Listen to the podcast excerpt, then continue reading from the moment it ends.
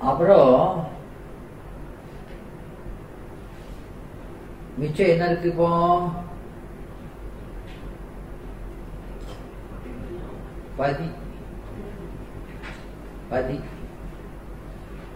இலக்கணைகள்ல நாலாம் நூற்பாவில் பசு இலக்கணம் சொல்லியாச்சு. அஞ்சாம் நூற்பாவில் வாச இலக்கணம் சொல்லியாச்சு. அப்ப மிச்சம் எஞ்சி இருக்கிறது பதி இலக்கணம். இந்த பதி இலக்கணம் சிறப்பு இலக்கணம். அதனால அந்த பதி இலக்கணத்தை பொது அதிகாரத்துல சொல்லலாமா? கூடாது. அப்புறம் ஏன் சொல்றீங்க? என்னமா என்னம்மா? அது தோற்றுவாய் செய்யும் முகத்தான். உரைத்துக் கொண்டார் தெய்வ புலவர் போல தெய்வ புலவர் போல. என்னமா தெய்வ புலவர் போல. ஆ. திருவள்ளுவர்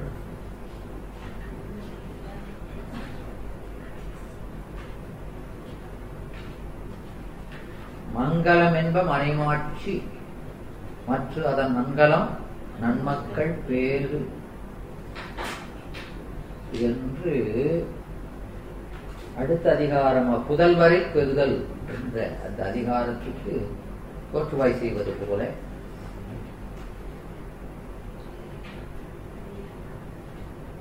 இவர் செய்கிறார். அப்போ இங்க இந்த சிவஞான போதத்துல பொது அதிகாரத்துல முதல் முற்பாவில் என்ன சொல்லப்பட்டது?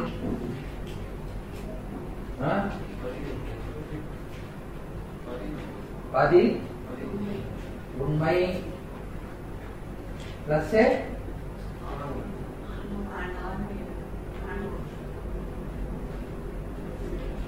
உண்மை. இரண்டாவது நுட்பாவில் பாச உண்மை. பிளஸ்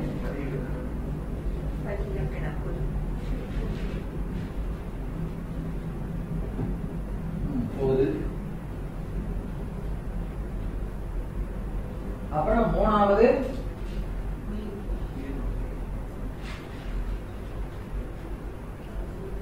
நாலாவது.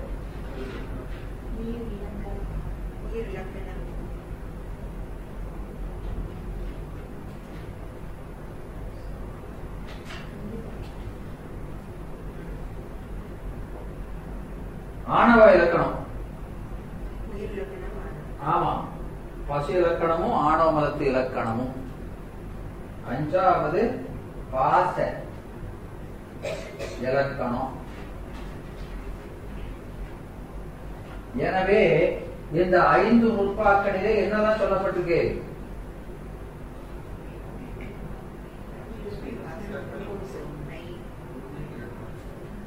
ஆ பசு பதி உண்மை ஒண்ணு ராச உண்மை ரெண்டு பசு உண்மை மூணு.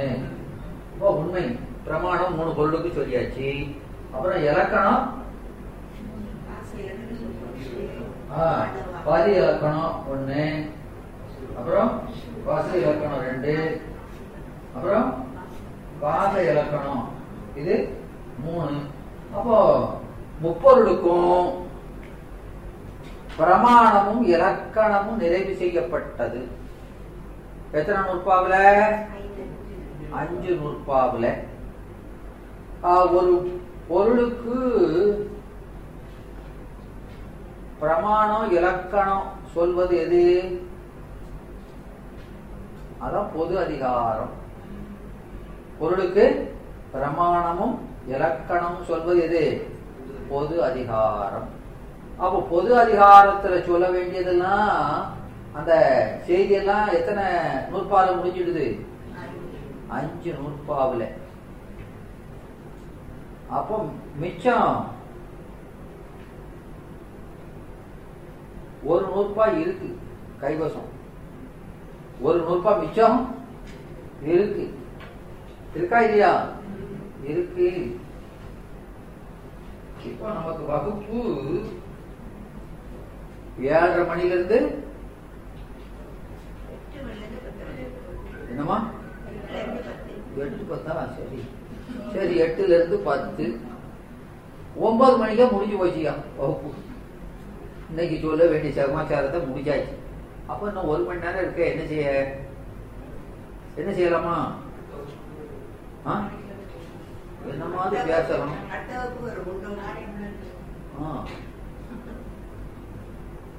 இப்படி ஏதாவது ஒண்ணு இல்லைன்னா ரிவிஷன் பண்ணலாம். படிச்சதை ஒரு தடவை திருப்பி பார்க்கலாம். இப்படிதானே செய்வோம்.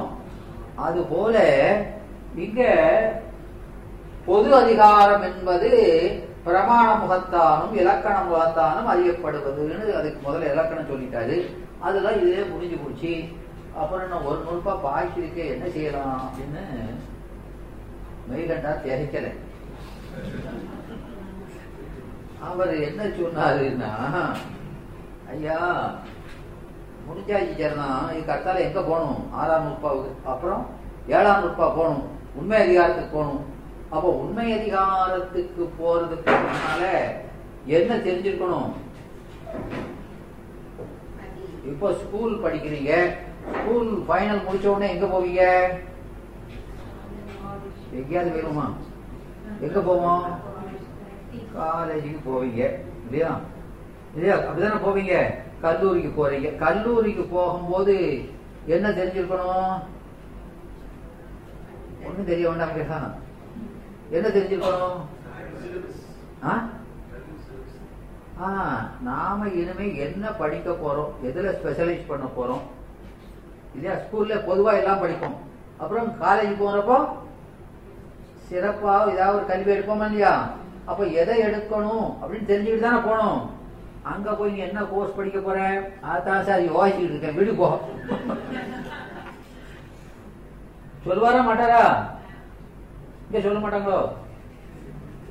இங்கேயும் சொல்லுவாங்களா? ஆ? அது விவரம் தெரிஞ்சவன். இல்லையா? எனவே இப்போ நாம ஏழாம் நூற்பா உண்மை அதிகாரம். இல்லையா? அனுபவம். அனுபவம் தானே? அனுபவ போய் தானே? எனவே அனுபவ பகுதி வரும்போது நாம என்ன தெரிஞ்சுக்கணும்? என்ன தெரிஞ்சுக்கணும்? நாம இதுவரைக்கும் மூணு பொருளுக்கு இருப்பு பார்த்தோம் இலக்கணம் பார்த்துட்டோம். இதுல நமக்கு எது உறவு எது பகை? எதை விடணும் எதை பெறணும் அப்படின்னு தெரிஞ்சுக்கிட்டு போகணுமா இல்லையா? அங்க போய் அதான் யோசிக்கணும்னு சொல்லக்கூடாது. இருந்து போகும்போதே என்ன செய்யணும்? இந்த பார்த்த பொருள்ல எது நிலைத்த பொருள் எது நிலையில்லாத பொருள்? எது நிலைத்த பொருள் எது நிலையில்லாத பொருள்? அப்படி தெரிஞ்சாதானே நிலையில்லாத விடணும். நிலைச்சத பெறணும் அதுக்கான முயற்சி செய்ய முடியும். விளங்குதா? அப்போ நாம இந்த உண்மை அதிகாரத்துல போய் சாதனை செய்ய போறோம். சாதனை செய்யறதுக்கு முன்னாலே எதை சாதிக்கணும் அப்படின்னு தெரியணுமா இல்லையா? தெரியுமா வேண்டாமா? தெரியுங்களா எனவே அதுக்கு என்ன செய்யணும்னா இது வரைக்கும் பார்த்த பொருள்ல எது நிலை இல்லாதது எது நிலைத்த பொருள் என்பதை தெரியணும். அதை செய்யறாரு மெய்கண்டார் அதுக்கு ஒரு கிளாஸ் வைக்கணுமா வேண்டாமா? கண்டிப்பா வேணுமையா அதுதான் ஒரு சூத்திரம் வச்சிருக்கேன் அப்படிங்கிறார் விளங்குதா? எனவே இந்த மூன்று பொருள்ல சத்தும் அசத்து வரை செய்து உணர்த்துவது? நிலைத்த பொருள் நிலையில்லாத பொருள் என்பதற்கு வரையறை சொல்வது. அதுதான் இந்த ஆறாவது நுட்பா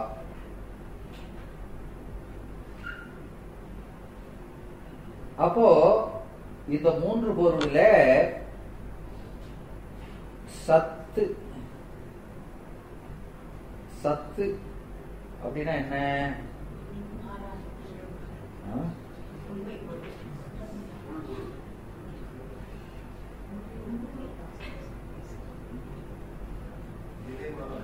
ஆ. சத்து அப்படிங்கிற அந்த சொல்லுக்கு உள்பொருள்னு கொன்னா அது அது சைவ சித்தாந்தம் அல்ல. ஆ. உள்பொருளெல்லாம் சத்தல்ல.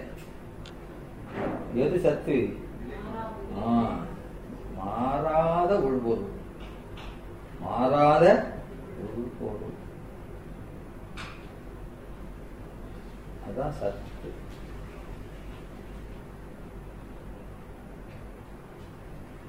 எது அசத்து? எது அசத்து?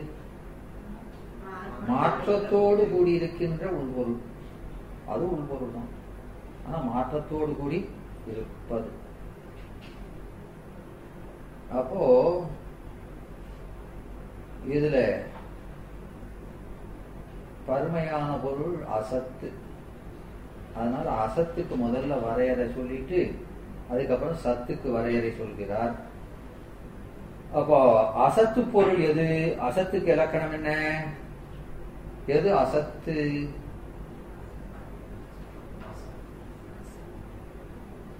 அப்படின்னா உணர்வுரு எனின் அசத்து. உணர்வுரு எனின் அசத்து. அசத்து எதுன்னா உணர்வுரு. அப்புறம் இன்னொன்னு என்னது? எவ்வகையாலும் உணராதது உணர முடியாத பொருள்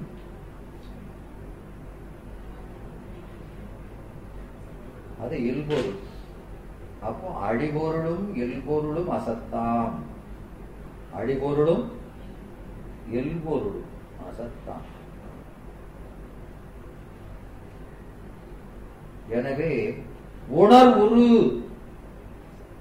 உணர்வுரு அப்படின்னா என்ன? அந்த சொல்லுக்கு என்ன பொருள்? உணர்வுரு என்னமா என்ன? பரிவாய சொற்கள். அந்த சொல்லுக்கு கரெக்டா அந்த பொருள் சொல்லணும். உணர்வுரு ஆ, உணர்வுரு ஆவது சுட்டறிவின் மேல் உணர்வு என்னது? சுட்டறிவு. உணர்வு. அப்ப சுட்டறிவால் அறியப்படுவது. சுட்டறிவு எது? எது சுட்டறிவு? பாசஞானமும் பசிஞானமும். சுட்டறிவே. பாசஞானமும் பசிஞானமும். சுட்டறிவே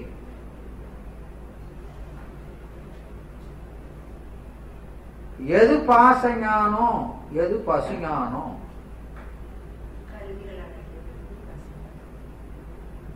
என்னம்மா?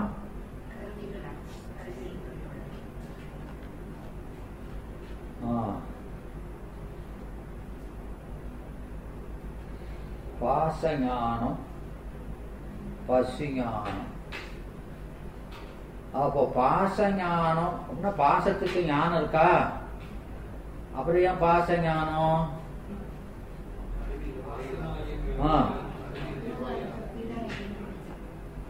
ஆமா. என்னம்மா? அது சரிதான். எது இயக்குவதுங்கிறது கேள்வி இல்லை.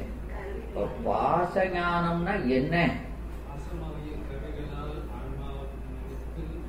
கேப்பா. எனவே ஆ சரி ரொம்ப சரி. பாச ஞானமாவது பாசமான கருவிகளின் மூலம் பசுவுக்கு ஏற்படுகின்ற ஞானம்.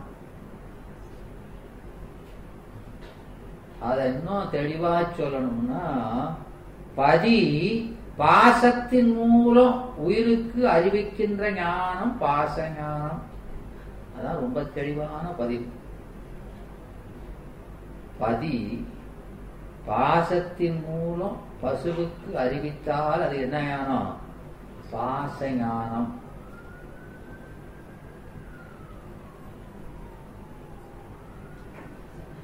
அப்போ பசுஞானம்னா என்னது? அது என்னது பசு ஞானம்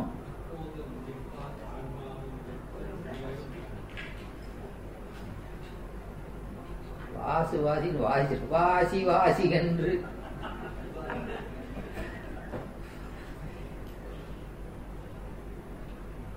ம். பசுஞானம்னா என்னது அப்படின்னா பசுஞானமாவது கருவிகளின் நீங்கி கருவிகளின் நீங்கி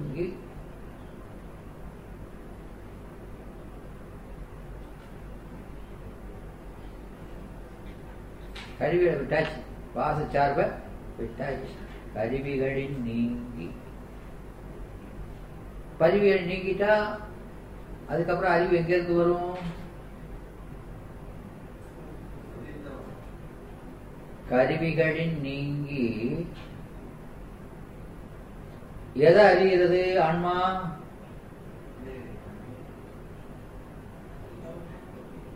அறிவது எதை? உலகை. எனவே பதி அறிவிக்க கருவிகளின் நீங்கி பசுத்துவத்தால் உலகை அறிவது பசுஞானம் விளங்குதா? பதிதான் அறிவிக்கான். ஆனா அவன் கருவி மூலம் அறிவிக்கல. ஆன்மா கருவி சார்பை விட்டுட்டு. எனவே அப்போ அது என்ன ஞானம்? சிவஞானம். அத தஞ்ஞானமாக கருதுகின்ற அந்த திரிவு உணர்ச்சிக்கு தான் என்ன பேரு? பசுஞானம். எனவே அது பசுத்துவத்தால் ஏற்படுவது.